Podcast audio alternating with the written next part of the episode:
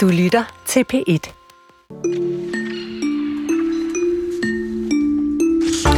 Ja, så blev den forløst, den der uh. spænding om, hvem der er de nomineret til årets Oscar-priser.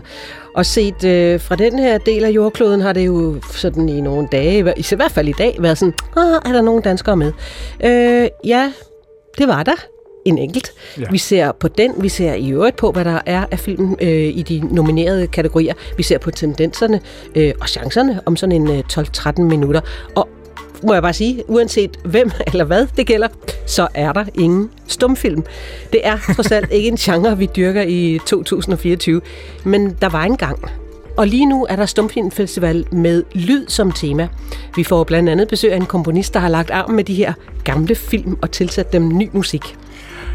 Ja, og så er der kongeord. Og så behøver jeg vist ikke sige meget mere. Det er en bog, der for en gang skyld er en bog, som alle har hørt om, og som bliver revet væk lige så hurtigt som et nyt oplæg, det kan trykkes. Og Kong Frederiks bog, den er allerede blevet et samleobjekt. Men hvad skal der til for, at det sker? Vi ser på bøgers aura til sidst i den her time. Velkommen, her Karen Sikker og Chris Pedersen og Kulturen. Og så, øh, ja, apropos det med kongeord. Nu har vi talt op og ned af stolper om, øh, om kongehuset i ugevis. Øh, men der er jo en anden konge, den svenske konge, Karl den 16. Gustav, som har en lidt anden opmærksomhed i de her dage. Fordi i går udkom en øh, radiodokumentar fra Sveriges Radio om det svenske akademi, altså dem, der uddeler Nobelprisen i litteratur og om akademiets tidligere sekretær, Sara Danius, som var en af frontfigurerne for den store MeToo-sag i institutionen omkring år 2017 og 18. Og dokumentaren den tager fat i hendes indtil nu ukendte dagbøger, som indeholder nogle ret interessante detaljer om MeToo-sagen og om arbejdsmetoder. Det er en dagbog, der er kommet frem nu mere end fire år efter, at Danius døde i oktober 2019. Og her der har hun ifølge Sveriges Radio skrevet om, hvordan den svenske kong Carl Gustaf og den daværende rigsmarskal opfordrede hende til ganske enkelt at træde tilbage fra sekretærposten efter de her afsløringer. Og det er noget, Danius faktisk øh, endte med at gøre. Elinor Alborn fra Sveriges Radio fortæller om sig Danius' møde med kong Karl øh, den 16. Gustaf. Hon kallas till Drottningholms pampiga slott för att ha möte med kungen som är Svenska Akademins beskyddare. I dagböckerna framgår att kungen där frågar henne om hur hon ser på sin framtid. Och det här är kungens sätt att be Sara Danius att avgå. Som ständigt... Ja, det hun fortæller her, Elinor Alborn, det er, at øh, Danius bliver kaldt til øh, kongens slot for at holde møde med kongen. Han er nemlig akademiets beskytter. Og så spørger kongen hende, hvordan hun egentlig ser på sin fremtid, øhm, og at det er øh, hans øh, tanke at bede Danius om at fratræde som øh, sekretær. Og senere øh, fortæller Sardanius om en samtale med et andet akademimedlem, og der har hun fortalt, skriver hun, at hun føler sig forrådt af hans majestæt, kongen. Og så skal vi lige sige, at øh, Hoffet skriver i en mail, at det her var overhovedet ikke noget, der blev diskuteret, altså akademiets interne og operative spørgsmål. Og derfor kan de slet ikke genkende det billede af, at øh, kongen skulle have forsøgt at få Danius til at øh, afgå. Og rigsmarskallen, som også har en finger med i det her, vil heller ikke øh, kommentere det. Men det er altså Elinor Alborn fra Sveriges Radio, der fortæller i radiodokumentaren Krisen i Svenska Akademien øh, og Sardanius kendte dagbøger, der udkom i går. Og kongen fik det, som han angiveligt vi havde. For Sardanius, hun trak sig fra posten, og i alt 8 ud af de 18 akademimedlemmer, de forlod institutionen. Og det medførte i øvrigt, at Nobelprisen i litteratur ikke blev uddelt i 2018, og det var selvfølgelig også noget, der altså, virkelig blev lagt mærke til herude i verden. Og ja, og i det her program. Nå, spørgsmålet er øh, nu bare om, øh, eller hvad Danius' dagbøger kan betyde for historien om akademiet, og hvordan nyheden om kongens indblanding bliver modtaget i Sverige. For kort tid siden ringede øh, Linnea Albinus Lande til Johan Warning Bensen, øh, journalist og Skandinavien-reporter for Kristelig Dagblad, øh, for at høre, hvad hans reaktion var. På mange måder var der jo faldet ro på. Der var øh, ro omkring det svenske akademi efter de her meget turbulente år 2017, 18, delvist inde i 2019. Også Øh, mange havde måske glemt, at øh, det her erhverdige akademi øh, indtil øh, for ganske få år siden jo befandt sig, eller i for få år siden befandt sig i en monumental krise, og man diskuterede, hvorvidt akademiet overhovedet havde en fremtid. Altså uddeleren af øh, Nobels litteraturpris, den vigtigste litteraturpris i verden, der var faldet ro på, men øh, med den her nye dokumentar, jamen der får man altså vivlet den her erhverdige institution og den svenske konge, som jo også med jævne mellemrum er, er til debat øh, tilbage i, øh, i rampelyset i Sverige. Og kongen vender vi øh, tilbage til, lover Generelt er det svenske akademi kendt for at være omgæret af rigtig mange traditioner, sådan en særlig form for mystik. Måske fordi det har eksisteret så længe, som det har. Helt tilbage i 1786 blev det stiftet af den daværende konge, Gustav den 3. Og så har det ellers i århundreder været traditions- øh, og bundet, øh, af medlemmerne har simpelthen siddet der på livstid. Hvad fortæller den her aktuelle sag, altså om Sardanius' dagbog, om nutidens forbindelser mellem det svenske akademi og så kongehuset?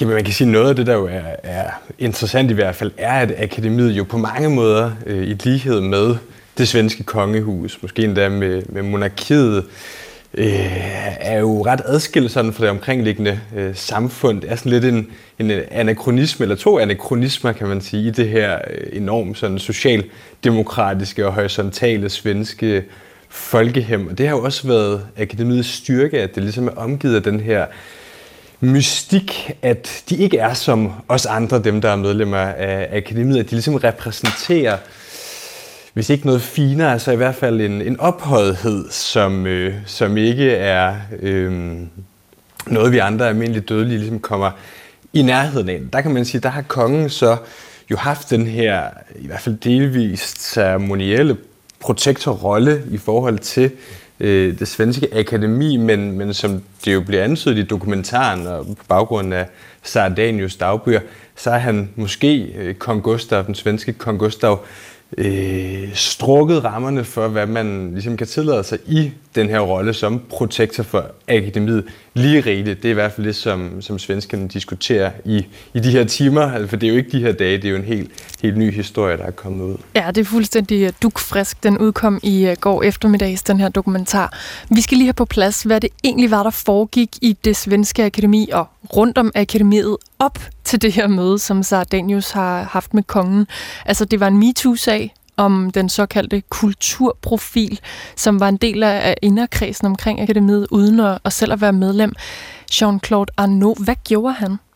Jamen altså, den store svenske avis øh, Dagens Nyheder, de øh, publicerer 18 vidnesbyrd fra 18 kvinder, som øh, fortæller, hvordan de på forskellige vis er blevet udsat for overgreb, krænkelser øh, af den her mand, som øh, har ganske tætte forbindelser til det svenske akademi, men altså som ikke selv er medlem af akademiet.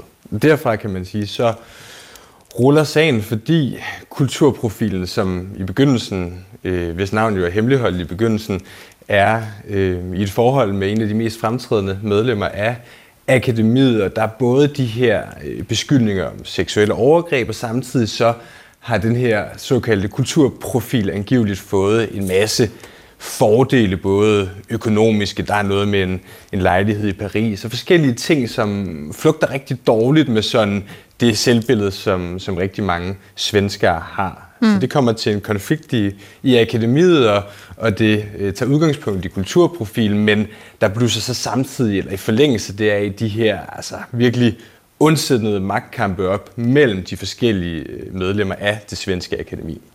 Og kulturprofilen her, han ender altså også med at få en fængselsdom på voldtægt for to et halvt år og et øh, større erstatningskrav. Hvad mm. er dit bud på, hvorfor øh, de her dagbøger fra Sardanius, de kommer frem lige nu? Fordi det her er jo trods alt en del år siden efterhånden.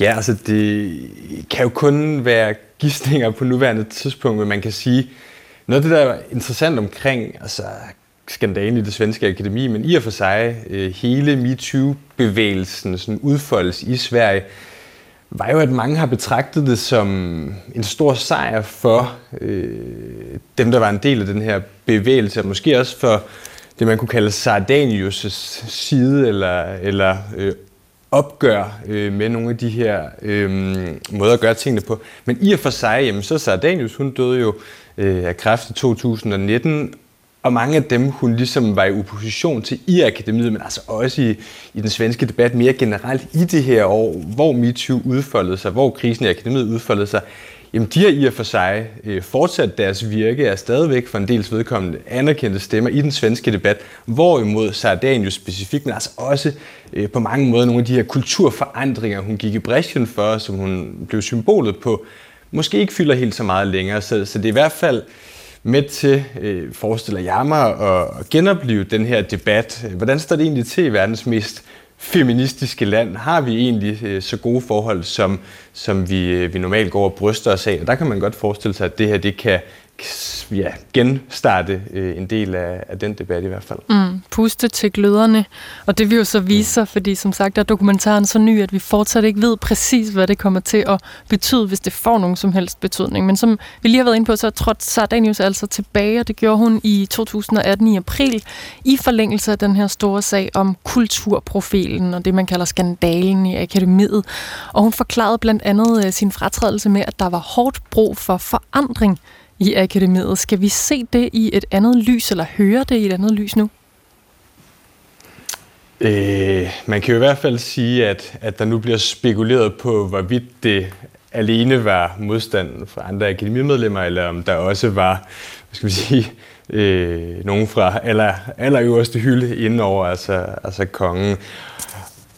Og i forlængelse der jo, hvorvidt at det svenske kongehus på det her tidspunkt går ind og vægter hensynet til akademiets øh, gode ry og rygte ude i den store verden højere end øh, nogle af de her mener mange i hvert fald i, i bagklodskabens lys, jo nødvendige kulturforandringer. Altså uanset øh, hvor øh, mytisk og mystisk en størrelse akademiet er, uanset hvor vigtig den her institution er, også for, for Sveriges brand rundt om i, i verden, uanset hvor vigtig Nobelprisen i litteratur er for Sverige, så går det ikke, at øh, akademimedlemmer eller ægtefælder til akademimedlemmer ikke følger samme regler som alle andre, når det eksempelvis kommer til grænseoverskridende adfærd, seksuelle krænkelser osv. Og man kan sige, i bagklodskabens ulideligt klare lys, der ser det jo i hvert fald uheldigt ud, hvis den svenske konge har forsøgt ligesom at skal vi sige, lægge låg øh, på nogle af de ting, som var under opsejling på det her tidspunkt, og som vi i dag jo ved, øh, hvad bestod i at føre til fængselsdom, men som man jo allerede dengang i hvert fald havde en ret god fornemmelse af, hvad, øh, hvad sandsynlig, sandsynligvis vil komme til at vise sig efterfølgende. Mm. Ifølge radiodokumentaren her, så tager Sardanius med sine dagbøger fat i emner som magtkampe, hemmelige afstemninger, så altså den her rolle, som kongen angiveligt har spillet i hendes afgang som øh, sekretær for det svenske akademi. Det svenske hof har dog kommenteret sagen og sagt, at de ikke deler billedet af, at øh, kongen skal have forsøgt simpelthen at få Sardanius til at fratræde rollen. Og det er jo ret nyt, sagen kom frem i går. Men indtil videre, hvor alvorligt har du indtryk af, at den øh, sådan, generelle offentlighed i Sverige tager den her nyhed fra Sardanius' øh, dagbog? Man kan i hvert fald sige, at for det første er hoffets øh, kommentar hidtil sådan lidt øh, forblommet. Altså, hvad ligger der egentlig i, at man ikke deler øh, billedet af, hvordan det har foregået, og for det andet kan man sige, så kommer det på en rigtig, et rigtig uheldigt tidspunkt for den svenske konge, for det svenske hof. I forlængelse af den danske dronning Margrethes abdicering, jamen så er man jo øh, virkelig diskuteret indet i Sverige om hendes fætter, altså den svenske konge, måske skulle øh, gøre hende kunsten efter, fordi han har været involveret i så mange kedelige sager øh, gennem de senere år. Og man kan sige, at i forlængelse deraf, jamen, så er det jo i hvert fald ikke noget, der sådan styrker tilliden til kongen i den brede offentlighed, at han nu igen er blevet omdrejningspunkt for en mildest talt kedelig historie. Nej, hvis det nu er rigtigt det her med, at Sardanius har fået sådan et gevaldigt stort prik på skulderen om, at nu er det tid til at trække sig. Hvad fortæller det så om øh, kongen og kongehusets magt over ja, jo hele det svenske kulturliv, fordi akademiet mm. på mange måder er et centrum for det? Ja, altså det er jo det, der er, fordi akademiet er jo ikke i anførselstegn bare øh, uddeling af, af litteraturpris, Nobels litteraturpris, det er jo også uddeling af en lang række stipendier, priser osv., så, videre, så man har rigtig stor indflydelse, og måske har han altså strukket rammerne for, hvad den her protektorrolle, som kongen historisk har haft, egentlig, øh, egentlig bør øh, føre til. Man kan sige, Altså på samme måde som kongen jo også kom i vælten for et par år siden, hvor han kritiserede den svenske coronahåndtering, så har det svenske kongehus, måske generelt især den svenske konge, haft sådan lidt svært ved at finde ud af, øh, hvornår man ligesom skulle øh, holde sig øh, ude af debatten og øh, om så man sige, bare indtage sådan sin ceremonielle plads, øh, og hvornår man ligesom skulle øh, trumfe ting og sager igennem. Og hvis det viser sig, at, øh, at den her historie har noget på sig, som man må øh, jo i hvert fald må formode, at, at det er den opfattelse, som, som Danius har haft af tingenes tilstand, jamen, så sender det jo et signal om et kongehus, som måske ikke helt har været i stand til at finde ud af, hvor grænsen har gået for, øh, hvilke ting man skulle blande sig i. Og det sagde altså Johan Waring Bensen, journalist og Skandinavien-reporter for Kristelig Dagblad til Linnea Albinus Lande. Og den her dokumentar, Krisen i Svenska Akademien og Sardanius ukendte dagbøger, den udkom altså i går på Sveriges Radio. Ja, som øh, Radiovisen fortalte, som vi også lige nåede at være inde på i forrige time, så er der en Oscar-nominering i år. Det er til Ridder Lykke, som er titlen på det så eneste øh, danske Oscarbud i kategorien live action kortfilm. Øhm, instrueret af Lasse Lyskær Nord, øh, produceret af produktionsselskabet Jalabert Productions, og øh, vi havde ham lige i telefonen, øh, og det har vi sådan set også nu. Spørgsmålet er, om ikke han skulle være der. Skal vi ikke bare sige tillykke, Christian? Ja, tak for det. Hold da op. Øh, du er, det, er, det er vanvittigt. Du er samlet sammen med, øh, øh, øh, du er producer og er øh, samlet sammen med hele holdet og øh, Lasse Lyskær Nord. Øh, for, prøv at lave en beskrivelse af stemningen. Jamen altså, stemningen havde jo været sådan, jeg vil sige, nervøs øh, hele dagen. Vi havde, vi har jo tilbragt de sidste par uger i, i USA og, og haft visninger rundt omkring for, for både akademiet og for nogen, vi, vi, vi ligesom selv har arrangeret, og, og, og bare prøvet. Og så altså, tror jeg, vi har kendt, at okay, men sandsynligheden i det her felt og sådan noget var måske ikke øh, så stor som mange sådan, predictions. Der var vi på nogen, der var også mange, vi ikke var på, og da det så skete, jamen det var, Ja, det var euforisk, to say the least. Og jeg må bare sige, at det, jeg synes, det her er tidspunktet, hvor øh, det meget udskældte sportsspørgsmål er på sin plads. Hvad følte du?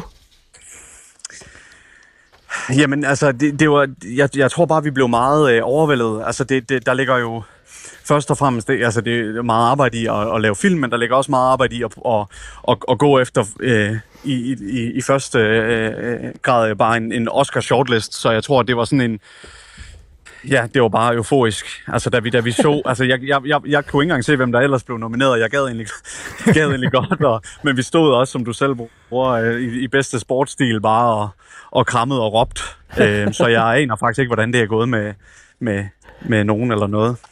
Men skal vi lige høre en, en lille bid fra de her første sekunder af filmen? Ja, jeg er bestemt. meget ked af det, her Bergstrand. Men jeg vil ikke sige, at jeg kendte deres kone. Men jeg er sikker på, at det må være et kæmpe tab. Har de nogen, de kan dele deres sorg med? Børn? Venner? Ja, Brida Lykke er sådan en øh, 24 minutter lang fortælling om Karl, der kæmper med tabet af sin kone, og så skal han tage afsked med hende i kapellet, og der møder han så en anden sovramt mand, der hedder øh, Torben. Øh, Christian, hvorfor var det en vigtig film? Jamen, jeg tror jo, øh, for Lasse, der, der, der altså har skrevet instrueret den, var det ligesom, han, han havde en periode, øh, hvor, hvor han mistede nogle mennesker øh, tæt på sig, og hvor han ligesom følte, at, at han havde hans familie øh, om, omkring sig. Øh, og så, øh, så kom vi til at snakke om, øh, for nogle år siden, da den vestdanske filmpulje lavede det her call, som var det, vi søgte og som finansierede filmen. Jamen, hvad, hvad, hvad ville der ske, hvis du ikke havde folk omkring dig? Og det der med, at når man begyndte at undersøge på sorg, fandt man ud af, at, at, at, at det er vi ikke særlig gode til at tale om. Øhm, og så var drømmen jo et eller andet sted at lave sådan lidt en, en dark comedy, hvor, hvor det var temaet, altså hvor det var sådan meget øh, følelsesladet, og, og de store følelser tema, men hvor du samtidig også må lidt blive tvunget til at grine nogle steder, og det har været sjovt at opleve publikum sådan resonere i det. Mm.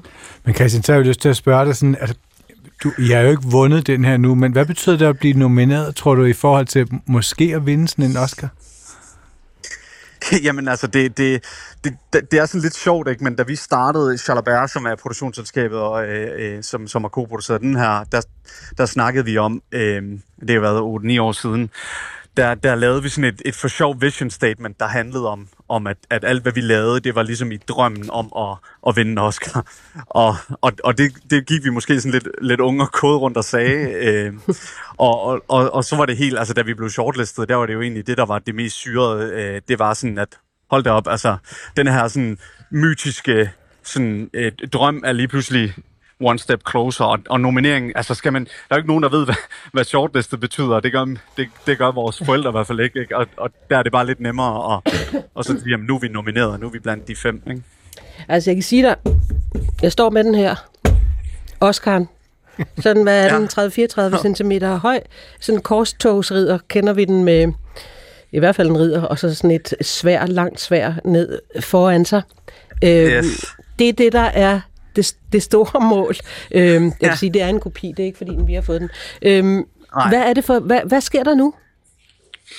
Jamen altså, vi er jo heldige. Vi har jo, jeg har jo øh, produceret den sammen med, med Kim Magnussen, som har noget erfaring inden for det her, som, som har været nomineret en, en del gange. Øhm, og jeg tror også, at det første, der sker, det er, at vi skal jo derover igen. Altså, det er jo, det er jo, det er jo ligesom der det, der, det foregår. Så jeg tror, vi rimelig hurtigt skal, skal på, på et fly, og så skal vi jo i gang med at lave en helt anden kampagne, der ikke hedder om at, om at drømme om at blive nomineret, men lige pludselig handler om at, at drømme om at stå på, på scenen. Og hvad hvordan betyder det? det? Ja. ja, hvad, hvordan gør man det? Hvad er det for en kampagne? Hvad går i gang? Jamen altså, så, så det, det første, altså det er, jo, det er jo lidt af det, vi har gjort, ikke? Man laver nogle visninger i, i forskellige, så den her, da vi lige har været afsted, som det blev det samme i en større skala, der laver man nogle visninger rundt omkring, hvor man ligesom viser filmen øh, for, for, for akademiet og for, for andre øh, godt folk, og, og så øh, forhåbentlig så kan de lide den. Altså igen, vi har jo ikke de samme øh, muskler at spille med som, som Netflix og nogle af de andre, men, øh, men, men det handler jo om at, at spille chancen så stor som muligt. Men hvilke, af, hvilke muskler har I? Jamen altså, vi har jo øh, den vestdanske filmpulje, som, som har finansieret og som har været støtte også af os fra, fra day one og har troet på os fra, fra day one. Og så har vi jo DFI, som jo går ind og, ja, som er det danske filminstitut, der går ind og hjælper, når man øh, øh, bliver shortlistet og, og når man bliver nomineret. Øh, så kommer de ind og, og hjælper også med nogle midler. Øh, så, så jeg synes egentlig, der har været, altså i forhold til kortfilm er jo ikke øh, det medie med, med, med, med, med flest eller nogen penge i nærmest. Øh, og der synes jeg faktisk, at det er fedt, at vi har nogle, vi har nogle kort at trække på i forhold til at kunne i det mindste øh, komme på banen og, og, og føle, at man gør noget. Ikke? Mm. Christian Nordlyk, vil du ikke øh, lægge telefonen og vente om og sige tillykke, både til dig selv og til de andre på holdet? Jo, jeg vil ønske, jeg har lige gået udenfor for at få noget frisk luft. Det, ja. det, det har været fuldstændig vanvittigt og vådt på gulvet og sådan noget. Nå. Øhm, så så der blev væltet øl og champagne. Nå. Og, ja. ja, ja. Altså, det, det, det, det er luksusrengøring, som ja. kalder det. Tillykke med det. ja, tak for det. Christian Norlyk, som er producer på den danske film, øh, kortfilmen Ridder Lykke, som altså nu er blevet nomineret til en, øh, en Oscar i øh, kategorien Live Action Kortfilm. En film, der i øvrigt kan ses på øh, TV2 Play. Ja, det fortalte så Oscar Akademiet under årets nomineringsshow, som gik i gang for tre kvarter siden. Ja, du har haft travlt så i dem. Ja. ja. jeg er næsten lige så stak under, som ham I lige havde igennem der. ja. Fortsæt bare, undskyld, jeg Jo, nej, nej, det skal du ikke. Flere danske film, de var shortlistet, og det var blandt andet Bastarden for bedste internationale film. Skal vi... Øhm... Skal vi lige høre? Skal vi lige mindes den her? Hold op med at tale om kongen, som om du kender ham. Han ved ikke engang, du findes. Og du kommer til at lykkes med at bygge din koloni derude? Ja. Hvis du bekriger ham, så risikerer du alt. Og så noget, man lige har kunne høre, at øh, den jo blandt andet har Mads Mikkelsen øh, i, øh, i hovedrollen. Og så var der jo også den her i kategorien bedste dokumentar. Jeg kan ikke adskille noget som helst. Der mange siger til mig, at øh, jeg skal lade være med det her, fordi at jeg kan ikke se forskel mellem min identitet og mit arbejde. Der er heller ikke noget forskel. Apollonia, vous êtes quand même quelqu'un qui, qui est très très pleine. C'est un monde, c'est un vrai labyrinthe. Ja, fra Apollonia, Apollonia, Apollonia. Ingen af dem fik en øh, Oscar-nominering øh, i dag. Så Iben Almbjerg, øh, filmredaktør Berlingske, er du overrasket?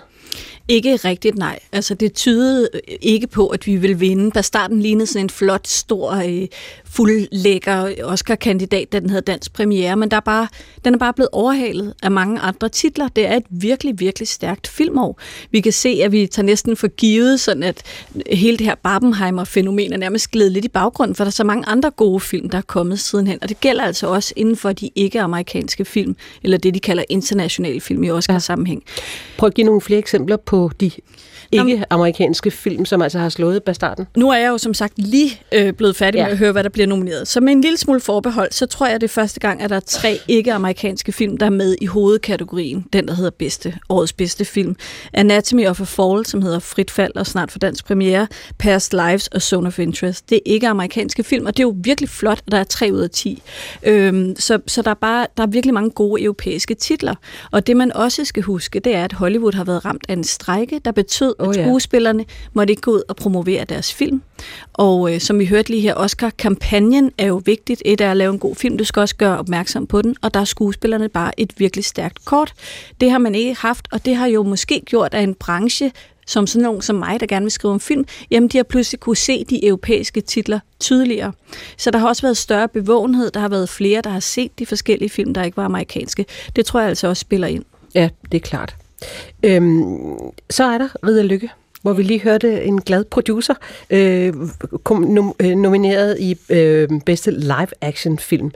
Øh, hvad synes du, det er for en film? Jamen, jeg synes, det er en rigtig, rigtig fin film, og det, der er bedst ved den, er, at den fungerer på sine præmisser.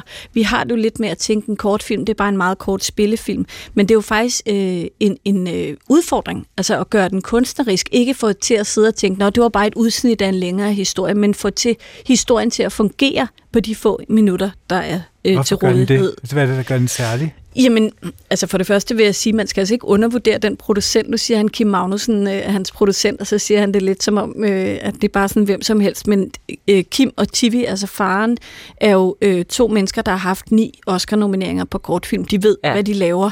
Øh, de ved også, hvad en Oscar-kampagne består af. øh, og jeg kan faktisk godt forstå, at de er virkelig, virkelig glade. Vi har jo en tendens til sådan at, at rynke lidt på næsen af de her kortfilm, hvilket også siger lidt om, hvor forkælet vi er som filmnation. Jeg tror faktisk, vi der er... er sådan lidt, norm, det er da også fint. Ja, ja, det er da meget fint, ikke? men hvorfor er det ikke også der er årets bedste film i år og sådan noget? Men jeg tror faktisk, vi er de land, øh, sammen med Tyskland, eller efter Tyskland, der har været mest nomineret øh, til en Oscar. Så vi ligger rigtig flot, ikke? Øh, og, og, og så vil jeg sige, øh, Ridder Lykke her, hvis man skal sige noget om, hvorfor det er vigtigt at få en Oscar-nominering, så synes jeg, det er meget sjovt at kigge på Anders Walter, som jo vandt en Oscar i 2014 med den, der hed Helium, også ja. en kortfilm også med Kim Magnussen som øh, producent, øh, og som folk nu kender som en instruktør, der både har lavet I Kill Giants for et stort øh, budget i udlandet, og kom hjem og lavede Når befrielsen kommer, øh, og i øvrigt også var i USA sidste år med en anden øh, kortfilm, Ivalu. Det siger bare meget godt, hvad, hvad det er for nogle døre, sådan en Oscar-nominering sparker ind. Så en ja. kortfilm er altså mere end bare et, et lille visitkort? Øh, øh, en kortfilm er et kæmpe visitkort. Ja, ja det er virkelig en 50 meter vippe at springe ja, ud fra. Ja, ja. Apropos 50 50 meter, altså 50 meter vippe. Hvad er det så for et, et felt af kortfilm, sådan, øh, som den er sprunget ud i nu? Jeg har ikke, jeg har ikke noget at læse om dem alle sammen. Jeg kendte dem ikke alle sammen, det må jeg tilstå. Men jeg lagde dog mærke til, at Wes Anderson, som er en ret kendt instruktør, har lavet en kortfilm, som er nomineret i kategorien. Det er dog en sværvægt at være op imod. Ja. Øhm, og så vidt jeg ved, er der også lidt fornyet interesse for kortfilmen som genre. Altså, der er flere, der har haft lyst til at lege med den og synes, det kunne være skægt. Og det kan man så spekulere i. Handler det også om, at vi i dag øh, gerne vil lave film, der kan stykkes op i mindre bidder og køre på sociale medier og sådan noget. Der er mange sjove ting at dykke ned i der. Øhm, så det kan måske være en genre, der får lidt større bevågenhed uden for branchen. Fordi der er jo ingen tvivl om, at det store visitkort, vi taler om, det er jo inde i branchen, at folk lægger mærke til kortfilm, når de er nomineret. Der er jo ikke så mange, der står og snakker hen over kaffeautomaten og siger, Nå, har du set den nye kortfilm, øh, der ligger på TV2? Nej, desværre. Endnu. endnu. Ja. Nå, du var ikke så øh, overrasket over, at Bastarden øh, øh, ikke var øh, nomineret. Hvad med Apollonia? Apollonia, fordi øh, jeg tror, det var i går, øh, det kom frem, at øh, den får et amerikansk publikum. Ja. Altså, den er simpelthen blevet solgt til USA. Øh, er det så ikke måske lidt overraskende, at den ikke finder noget i Oscar? Altså, hvis jeg skal gætte på noget, så vil jeg sige, at emnet er jo en smule smalt, eller også er det overhovedet ikke. Portræt Men altså, af en kvindelig det, kunstner. Det er portræt af en kvindelig kunstner, og jeg har kæmpet igen og igen med at forklare folk, hvor hvorfor de skulle gå ind og se den her dokumentar, som jeg synes er fantastisk. Øh, men det er sådan, jamen det er en instruktør, der følger en kvindelig kunstner i 13 år okay, hvad sker der så? Hvor mange af de andre dokumentarfilm, jo typisk dem, der klarer sig godt i den her sammenhæng, er jo nogen, der har fokus på en aktuel krise, øh, en situation. Der er jo en dokumentarfilm her, der nominerer Mariupol. Det er jo i hvert fald en krig, vi alle sammen har hørt om. Ja. Øh, så på den måde kunne den måske godt stå lidt svagt, tænker jeg, i det race. Ja. Men den er solgt til amerikansk distribution, og om ikke andet kan man glæde sig over, at den får et amerikansk publikum, for det er den faktisk værd. Men kunne man ikke også omvendt sige netop der med, at det er en ung kvindelig kunde, som bliver fuldt i 13 år på et tidspunkt, hvor vi taler om altså, altså, diversitet og magtforhold i kunsten, altså at, at det måske netop var året, hvor, hvor en film som den ville blive nomineret? Det kan du og jeg jo godt blive enige om. Men hvis vi skal kigge på, som hvad der er verdens største dagsordner, så tror jeg ikke, øh, den her er det. Men, men øh, hvor kedeligt den kan være, øh, og det ved jeg, du øh, øh, synes, fordi det har jeg læst i dagens øh, Berlingske, Altså, så er øh, Oscar-statuetterne jo også blevet omgavet med noget politisk korrekthed. Der skal helst være altså, øh, minoriteter og øh, mangfoldighed ud over det hele. Ja. Øh, er det også der, Apollonia, Apollonia og Bastarden måske mangler noget? Nej, det tror jeg faktisk ikke. Øh, Bastarden har jo også øh, folk, der ikke øh, tilhører majoriteten øh, blandt sine skuespillere, så det tror jeg faktisk ikke. Når jeg opponerer mod de regler, er det fordi, jeg altid synes, at øh, det er kritisabelt, når man laver benspænd for kunsten. Altså jeg vil i virkeligheden bare gerne have, at kunsten er kunst på sine egne præmisser, øh, også selvom det måske ikke har betydet noget for en aktuel dansk film. Ja. Øh, og så tvivler jeg øvrigt på, at det hjælper. Jeg tror, det hjælper at gøre akademiet, der uddeler priserne, mere øh, mangfoldigt, og det har man gjort, og det tror jeg på er en bevægelse. Det er den bevægelse, der kommer nedefra, og den synes jeg er rigtig, og meget mere rigtig, end at lave regler. Ja. Vi skal jo, altså, vi skal jo slutte med det. Men hvad er chancerne for, at Ridder Lykke vinder? Åh oh, gud, det tør jeg ikke. Jamen det skal vi spørge om. ja, men så siger jeg, at vi stoler på den. Vi stoler på den, der erfarne folk. Vi, vi ved, hvad den. de laver. Lad os gå med den. Lad os tro på det. Det er så dejligt at have klaphatten på en gang imellem. Sara Iben Albjørn, du skal i den grad hjem og skrive noget til avisen. Ja. Tak fordi du kom herind. Ja, selv. Filmredaktør på øh, Berlingske. Og så er det jo et 96. 20. gang, der bliver uddelt Oscar-statuetter, og det er i Los Angeles den 10. marts. Ja, og jeg bliver nødt til at sige noget her. Ja. At Hollywood-krisen, den har også betydet, at der ikke har været rød løbearrangementer nærmest hele sommeren. Så alt tyder på, at det her bliver den vildeste Oscar nærmest nogensinde. Ah, okay.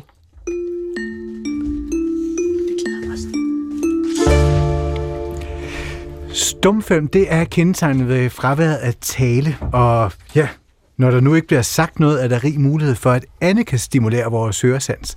Og det er lige præcis det, altså sådan de her lydkulisser, der er temaet for årets Stumfilmfestival. De løber af stablen fra i dag og resten af ugen i Cinemateket her i København.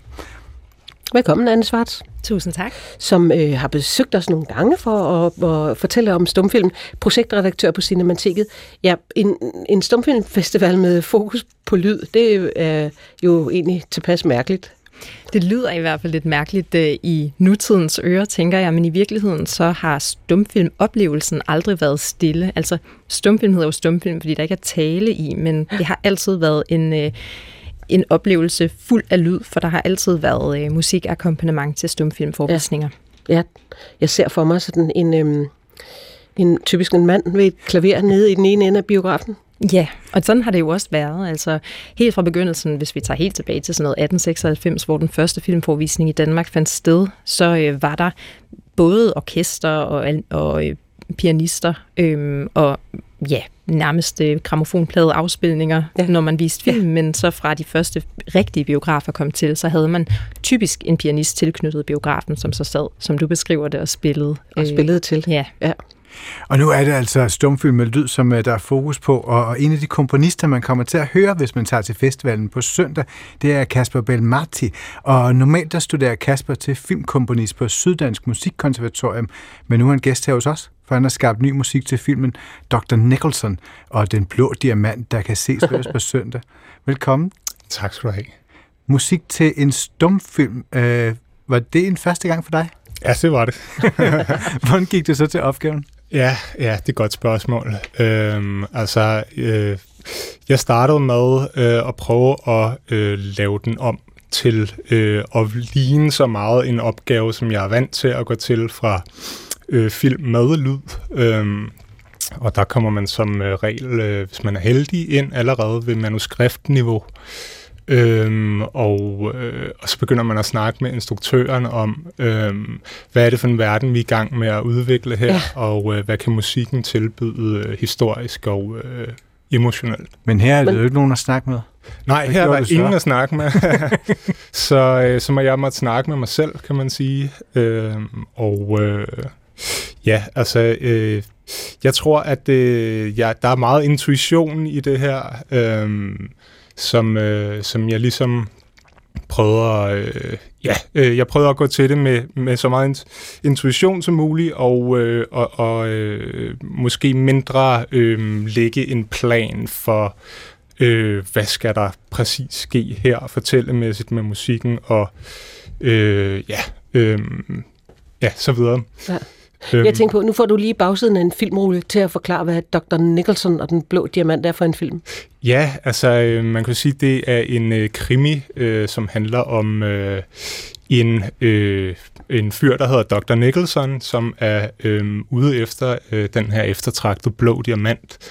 Øh, og så øh, hyrer han en øh, fyr, øh, Grev Barton, til at øh, gifte sig med en dame, som har arvet den her blå diamant. Øhm, og øh, han nægter så efterfølgende øhm, at stjæle den her blå diamant til Dr. Nicholson. Og så må man jo selv. ja, så må man jo selv, ja. nemlig. Øh, vi skal høre noget af, af det, øh, du har komponeret.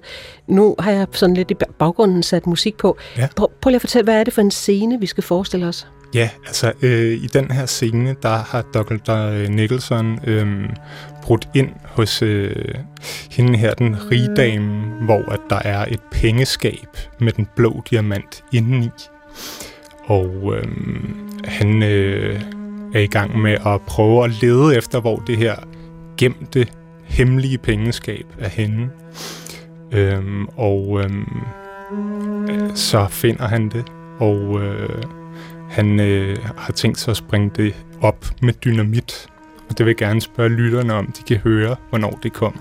Ja, men øh, øh lad os lytte lidt til filmen. Ja.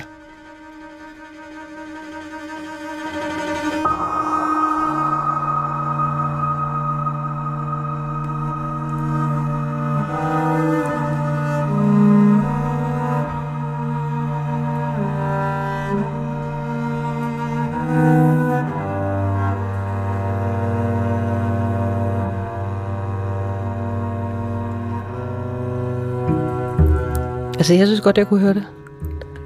Altså, det, ja. var, det var en meget, meget lille bunke dynamit, tænker jeg. Det. Ja. Det var måske sådan en lille, hvad hedder det, en lille knaldperl. det er faktisk en lille knaldperl, det kan man godt sige.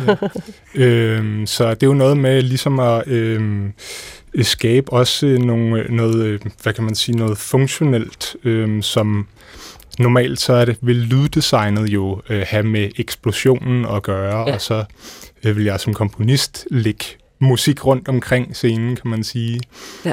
Øhm, her der er der en masse at fortælle med musikken, øh, og, og derved også, øh, kan man sige, jeg har, jeg har gjort brugt, øh, brugt øh, lyddesign, sådan musikalsk lyddesign, kan man ja. som sige. Øhm, og så prøver jeg også med øh, celloen og hvad kan man sige, øh, sætte publikum ind i, hvad det er for en tilstand her, Dr. Nicholson. Øh, han, øh, han er i. Han er ligesom en, han er, har meget begær, og han, er, han har sådan en ustyrlig trang til at få den her blå diamant. Ja. Og, øh, og det eskalerer så her ved eksplosionen. Ja. Nå, Anne Svarts, du er stadigvæk. Det er jo et sjovt eksperiment, det der med at indkalde til Stumfilmsfestival, og så skal det handle om lyd. Men, men det er jo fordi, at dengang der var stumfilm til, så spillede lyden en vigtig rolle.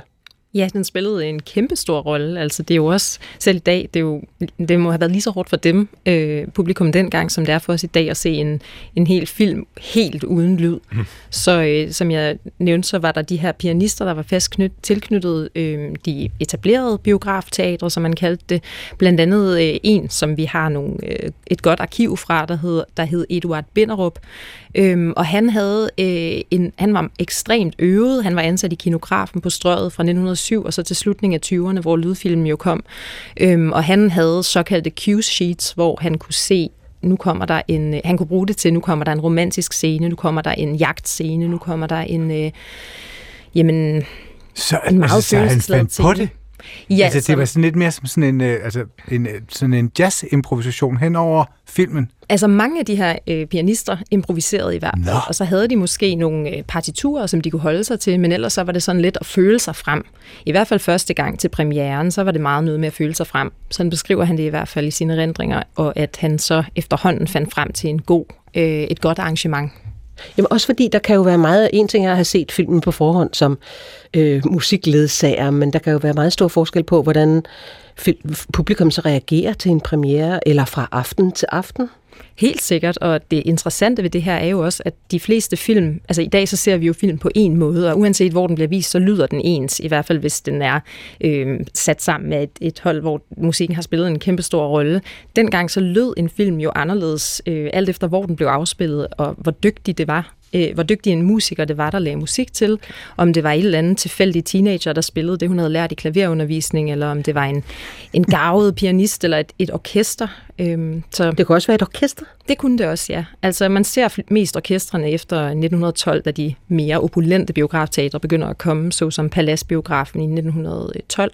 Der har vi Jakob Gade. Øhm, han bliver ansat som kapelmester på, øh, i Paladsteatret, men det er først i 20'erne, og der laver han faktisk øh, til premieren på Soros søn, øh, Don Q, der laver han øh, den meget, meget berømte øh, Tango Jalousi, som er måske det mest kendte danske stykke filmmusik i verden. Ja, det tror jeg. Ja. Jeg kan ikke huske, men der går i hvert fald der er en myte om, at det bliver spillet konstant over hele kloden mindst en gang i minuttet, eller noget i den retning. Ja. Ja. hvor, hvor god har man været til at dokumentere de her altså komponister og dem, der har arbejdet i, i stumfilms Jamen, der er ikke lavet nogen systematisk gennemgang af dansk filmmusik i hvert fald. Øhm, der er så de her enkelte navne, hvor man kan gå tilbage i arkiverne og finde nogle af deres cue-sheets og nogle af deres øhm, kinomusikhæfter, som det hed. Det udgav blandt andet Jakob Gade, og som Binderup brugte flittigt. Øhm, så nogle af dem er der selvfølgelig bevaret, men der er ikke nogen sådan systematisk forskning inden for det. Øh, Palle Schans Lauritsen, som er lektor på Københavns Universitet, han har forsket i det her og har skrevet nogle super gode artikler om det i øvrigt. Øhm, han bruger et citat af Binderup, der sagde, en hel del repertoire var nødvendigt, og det sagde han, altså Binderup, i en... Øh, i et interview i 1943, hvor han snakker netop om det her med, hvordan det var at øh, spille til en stumfilm, og at det netop var sådan noget her med at føle sig frem, øh, og at man derfor var nødt til at have en masse øh, i hovedet, som man lige kunne øh, fyre af. Ej, det der utrolig sjovt at, at høre om. ja. Kasper, du er jo stadigvæk Kasper Belmati. Ja. Hvor, øh, nu kendte du ikke til at komponere til, til stumfilm. Hvad, hvad, hvad var dit forhold til stumfilm før? Ja, øh, det er et godt spørgsmål. Øhm, jeg tror, øh, det er muligvis første gang, jeg har set en fuld længde øh, stumfilm, øh, som er Dr. Nicholson. Ja. Øh, og ellers så har jeg altså set det nytårsaften med øh, Charlie Chaplin og sådan noget der. Ja. Øh, så, øh, så det var meget sådan øh, ukendt for mig, vil jeg sige. Men altså, hvad med, er det tillokkende at gå jagt på gade i, øh, i fodsporene og skabe sådan en helt ny genre, hvor folk kommer for at høre komponisten, mens de ser billeder? Jeg synes jo, det er interessant, at man kan øh, koble øh, det gamle med det nye, og det er også lidt har været min approach at prøve at lave et lidt moderne skov, som det hedder. Øhm, så, så det håber jeg, at, øh, at folk lægger mærke til på søndag. Og nu du også står med den her, altså hele den her festival, er der sådan en særlig ting, som du virkelig har bidt mærke i, som du gerne vil have ud over rampen til de mennesker, der kommer ned og ser det? Altså tænker du i forhold til, til hele festivalen? Ja.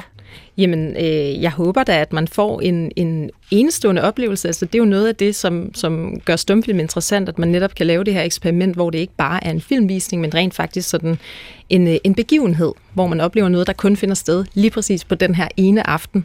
Øhm, og det har vi jo i form af forskellige live øh, musikere, der kommer, blandt andet Troels Abrahamsen, forsanger i Veto, øh, og også solokunstner.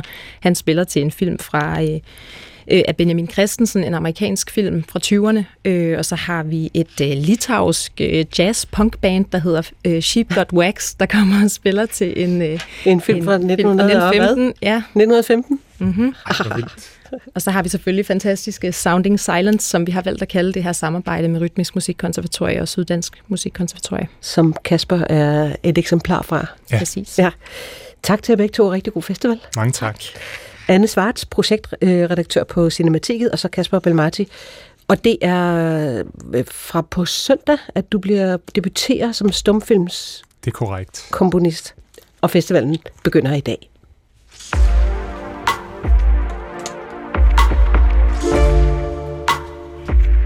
Det var en gigantisk overraskelse, da det onsdag morgen blev offentliggjort, at kong Frederik udkom med en bog kun tre dage efter tronskiftet. Kulturen de var på pletten, da vores reporter Kasper Dyrholm besøgte politikens boghal, der netop havde sat kongeord til salg. Jeg kunne faktisk lige høre, at ordet restordre blev nævnt lige før. Øhm, og jeg tror, at personen bag ordene er en mand, der står i en lyseblå skjorte lige herover og ligner en, han arbejder, der arbejder i butikken. Så jeg tror lige, jeg udskyder bogindkøbet lidt og hopper over til ham. Jeg synes, jeg hørte noget med noget restordre. Er det øh, kongeord allerede? Simpelthen. Er det rigtigt? Ja. Og du, nu har, kan jeg se, at du har øh, ur på. Kan ja. du fortælle mig, hvad klokken er? Klokken den er 11. Og hvornår, øh, hvornår stillede de første op herinde i butikken? Stillede vi op for en tre kvarters tid siden. Øh, fik en lille levering på 45 eksemplarer. De røg inden for det første lille kvarter, og så de 300 eksemplarer, som øh, kom efterfølgende, de ryger i hastigt tempo lige nu. Ja, og sådan blev ved. Allerede onsdag var de første 25.000 kongeord-udgivelser udsolgt fra øh, forlaget. Helt enorm efterspørgsel, øh, mindre enormt øh, udbud. Og så kunne man nemlig bagefter se, at øh, der blev sat kongeordbøger øh, til salg på blandt andet Den Blå Avis. Altså øh, noget højere beløb end de 250 kroner, det koster i, øh, i boghandlen. Øh, jeg tror, Kasper Dyrholm, der sidder derude, og var ham, der var inde i boghandlen, øh, så han havde set den til 800 kroner øh, til salg. Helt vildt. Altså, og så taler vi jo om mere end bare en bog, så taler vi jo om et øh, samlerobjekt. Ja, og nu så skal vi se lidt nærmere på, hvad der gør bøger til mere end bare forbrugsobjekter, og derfor så har vi fået besøg af en gæst, som har beskæftiget sig med bogen som samlerobjekt. Og det er lektor i forlags- og bogmarkedsstudier ved Lund Universitet, Sara Tannerup Linkis. Velkommen. Skal du have. Altså nu står jeg med den her kongeordsbog. Ikke ret tykke bog. Nej, det er en lille bitte, en lille meget cute en. Den ligner en lille digtsamling. Men hvad gør sådan en bog til mere end, altså hvad er det, der gør en bog til et samlerobjekt? Øh, ja, det er et godt spørgsmål. Øhm, altså jeg tænker, øh, lige præcis den her udgivelse er jo lidt spændende, fordi den, den netop, som du selv siger, den er ikke særlig, øh, den er ikke særlig lang, den er relativt kort tekst, men de vælger alligevel at udgive den øh, som trygt bog, øh, og, og måske også i et lidt begrænset oplag, der er i hvert fald, bliver i hvert fald hurtigt udsolgt. Øh, så den bliver forbundet med en eller anden form for eksklusivitet, øh, og, og, og som jo også giver den øh, en, en, en form for tyngde, måske, øh, at, at, den, at, at, at den giver en, den, den får noget, øh, den får en symbolsk værdi. Ja, ja. Øhm, Og så er der jo også noget i det med oplaget. Altså, hvis nu den var kommet som e-bog, som mm. enhver kunne downloade, så var det jo lidt lige meget. Øh, og hvis den kun var kommet i 10 eksemplarer, så havde folk slået ihjel for at få den, ikke? Mm, altså, det, har, det har noget det er at jo sige. udbud af ef- efterspørgsel, kan man sige på den måde. Øh, men også altså, netop i, i forhold til kongehuset, tænker jeg, at, at der bliver det vigtigt med, at, at man vælger at publicere. Han ikke vælger at, at, at, at udgive det her som en form for blogindlæg eller en, en lang tekst på kongehusets hjemmeside, men at man skal have det ud i trygt form. Øh, det viser noget om den symbolværdi, der ligger i at få det ud i en, en bog. Øh, det får en tyngde der. Hvis vi så kigger på den her sådan markedsføringsstrategi, Sara, altså hvad, hvad, hvad gør så den her øh, markedsføringen af kongeord bemærkelsesværdig? Altså, det er jo interessant, den måde, den kom, den kom ud på. Det, blev lidt, det var jo lidt et chok. Øh, de vælger ikke at... De forbereder os jo ikke på, at den kommer ud. Øhm, øh, det er jo interessant. Det er noget, man ikke kan gøre med ret mange bøger, fordi man, man skal ligesom være ret sikker på, at den, at den sælger, og den får opmærksomhed. Øh, Gyldendal gjorde det med Jaja Hassans øh, anden digtsamling. Det jo også sådan en bog, hvor man ved, hvem forfatteren er. Øhm, så den er, på den måde er den jo interessant, øh, og, og her bliver det jo meget effektfuldt, selvfølgelig lige efter tronskiftet, så det handler meget om timing. Øh, det har i hvert fald virket, kan man sige. Ja. Der er en tysk filosof, der hedder Walter Benjamin, som har skrevet om, øh, om bogens aura. Mm. Prøv lige at sætte nogle flere ord på det. Hvad er en, en bogs aura? Øh, ja, det... øh, Det er fint, fint. Ja, det er et fint ord. Ja. Man kan sige, Benjamin skriver meget om, om aura som, som noget af det, det autentiske ved et, et værk. Han skriver egentlig mest om kunstværket, øh, det som man ikke kan reproducere i forhold til fotografiet for eksempel. Og man kan sige, at bogen kan jo, er jo reproducerbar. Man trykker jo bøger. Ja. Øh, når vi så alligevel kan tale om, at bogen får en eller anden form for auratisk kvalitet, øh, så handler det også lidt om, hvad der sker i dag. Øh, at man, man pludselig begynder at interessere sig mere for bøger som, som ting, som samlerobjekter, som I sagde. Øh, øh, blandt andet, øh, fordi vi jo ikke kan tage den for givet længere i en digital tid, øh, lydbøger, e-bøger osv., ja. så, så, så, så ser vi måske, så får vi mere øje på bogen som et, et fysisk objekt, men dens lugt og papirkvalitet og alt sådan noget. Ja. Øh, og så på den måde får den en eller anden form for værdi og kvalitet, ikke bare på grund af sit, i sit indhold, men også, øh, også som ting. Ja.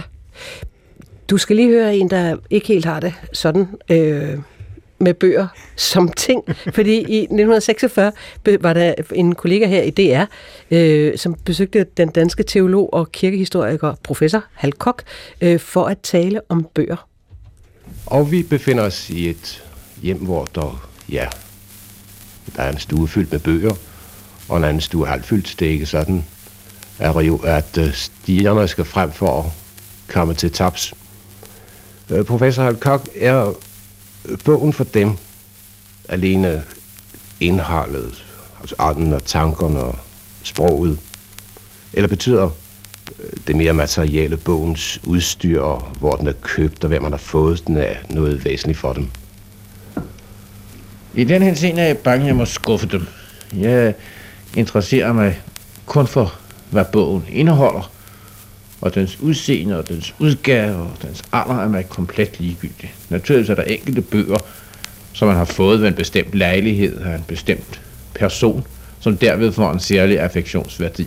Men alt, hvad der hedder bibliofili, betragter jeg med den største foragt. Ja, jeg tager bare ordet. Jeg vil også til at betragte bibliofi, bibliofi med den største foragt. Hal Koch, han er virkelig kritisk over for den her bogens materielle kvalitet. Men hvad, altså, hvad er det for en signalværdi, der bor i bogen, synes du? Øhm, jamen, altså, den, den, man kan sige, bare for at kommentere på jeres klip her, altså, det er måske også meget symptomatisk for, hvad der er sket med bogen. Det, det, det, siden 1946, at, ja. at man har, øh, man kan ligesom se en udvikling, hvor vi er gået, måske især øh, os som arbejder med bøger og arbejder med tekster, at man er gået fra og mere eller mindre interesserer sig mest for indholdet, øh, og man ligesom ikke har kunne se bogen for bare tekst, taler man nogle gange om. Men, men, men i og med, at, øh, ja, i og med digitaliseringen, og altså, så, så bliver der mere og mere en interesse for, for objektet øh, ja. tingen. Øh, det, som, det, som så ligger i det, øh, ja, øh, bøger har jo altid haft, altså man skal ikke bare gøre det til en ny ting, bøger har jo altid haft den her værdi, øh, viden øh, bliver den jo forbundet med. Øh, tyngde at udgive noget som en bog har en særlig kvalitet, men også fordybelse forbinder vi nok mere og mere bogen med i som en, en form for modkultur til, ja. til moderne mediekultur. Jamen, det er jo rigtigt nok, og der, det er jo også jeg ved ikke, om det er mere, men altså, jeg har da haft kolleger, som var ved at besvime over, at jeg kunne finde på at lave æselører i en bog, eller at jeg kunne finde på at brække den i ryggen, så den lå ned, så ikke jeg skulle hele tiden skulle holde den sådan til kunne mm. falde. Øh, altså, hvor de ikke kunne drømme om at ødelægge dette værk. Altså, det, det er vel også sådan en forskel på, hvordan, hvordan vi har det med bogen som materiale frem for ordene i den. Ja, men præcis. Og det er jo noget, der deler vandene virkelig. Enten så er man sådan en, der... eller ikke æsler. Ja, nogen, enten er man en, der vil have det holde det helt sådan præcist øh, fint, eller også er det netop charmen, at man ja. kan lave æseløer. Øh, men uanset er der en eller anden form for følelse forbundet med bogen som objekt, som vi måske ikke forbinder med så mange andre øh, ja, medier eller teknologier. Øh, mm. Man kan jo heller aldrig, man taler også meget om, at man kan jo ikke brænde bøger eller smide bøger ud på samme måde, som man måske vil gøre med gamle DVD'er eller sådan. Jamen, hvorfor tror du netop, det er de bogen, der har fået den værdi, og ikke DVD'en? Eller CD'en? altså nu er bogen jo et meget gammelt medie, og den har ligesom en kulturhistorisk øh, betydning. Øh, og den har, man kan jo også øh, rent idé, altså tænke den tilbage på bøger, også forbundet med ordet og Bibelen og alt sådan noget. Så vi kan, man skal spore det helt tilbage. Øh, men, men derudover så er, ser vi det jo også i en vis grad med, med andre. Altså man taler nogle gange om sådan analog nostalgi øh, i forhold til gamle vinylplader eller kassettebånd, og det kan man jo også forbinde. Øh, den her nye, en, en, den mere nyere besættelse af, af bogen og dens fysiske kvaliteter med. Ja. Og, og nu lever vi jo i en digital øh, tidsalder, øh, og jeg, jeg ved, at det også betyder noget for den måde, vi betragter bogen som fysisk øh, håndgribelig bog. Øh, I stedet for selfies, så tager folk shelfies, mm. altså af bogreoler. Hvad er det et udtryk for? Jamen, det er jo, hvad, ja, det, ord, de ord, de siger, det er jo meget godt, at man ligesom øh, på en eller anden måde bliver ens bog, bogreol og bogsamling et, et, en form for identitetsmarkør, eller et, et selvbillede, præcis på samme måde, som man vil tage en selfie. Det er noget, vi ser på de sociale medier, hvor der er rigtig meget, måske lidt paradoxalt egentlig, fordi vi jo netop forbinder bogen med noget fordybelse og noget, der står i modsætning til digital kultur. På TikTok er der et meget stort bog-community, øh, hvor man netop ser det her den her dyrkelse af, af den fysiske bog. Så, så, så man er, hvad man læser, kan man sige, eller i hvert fald, hvad man gerne vil læse, og hvad man skriver, hvad man, hvad man sætter i boghylden. Øh, man bruger ligesom bøger, som så mange andre ting, til at udtrykke identitet på. Så, så hvis vi ser samler mani og bøger mm. I fremtiden, så vil det i højere grad være det, det skal udtrykke det, man samler på? Altså noget, der siger noget fedt om en selv? Ja, yeah.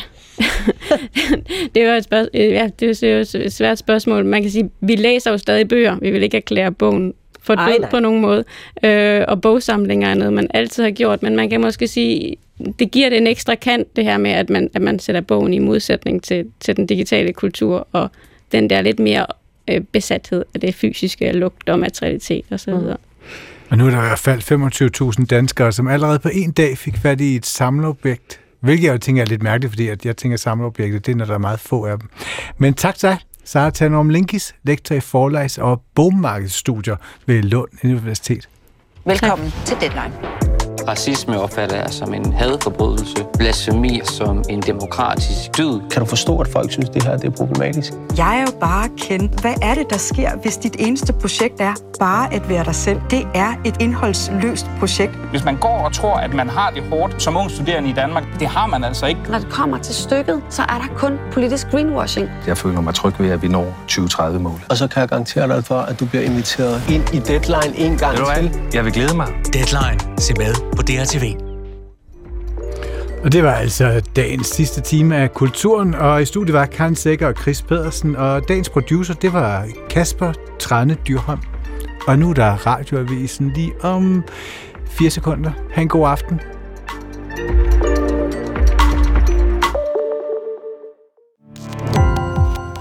Gå på opdagelse i alle DR's podcast og radioprogrammer. I appen DR Lyd.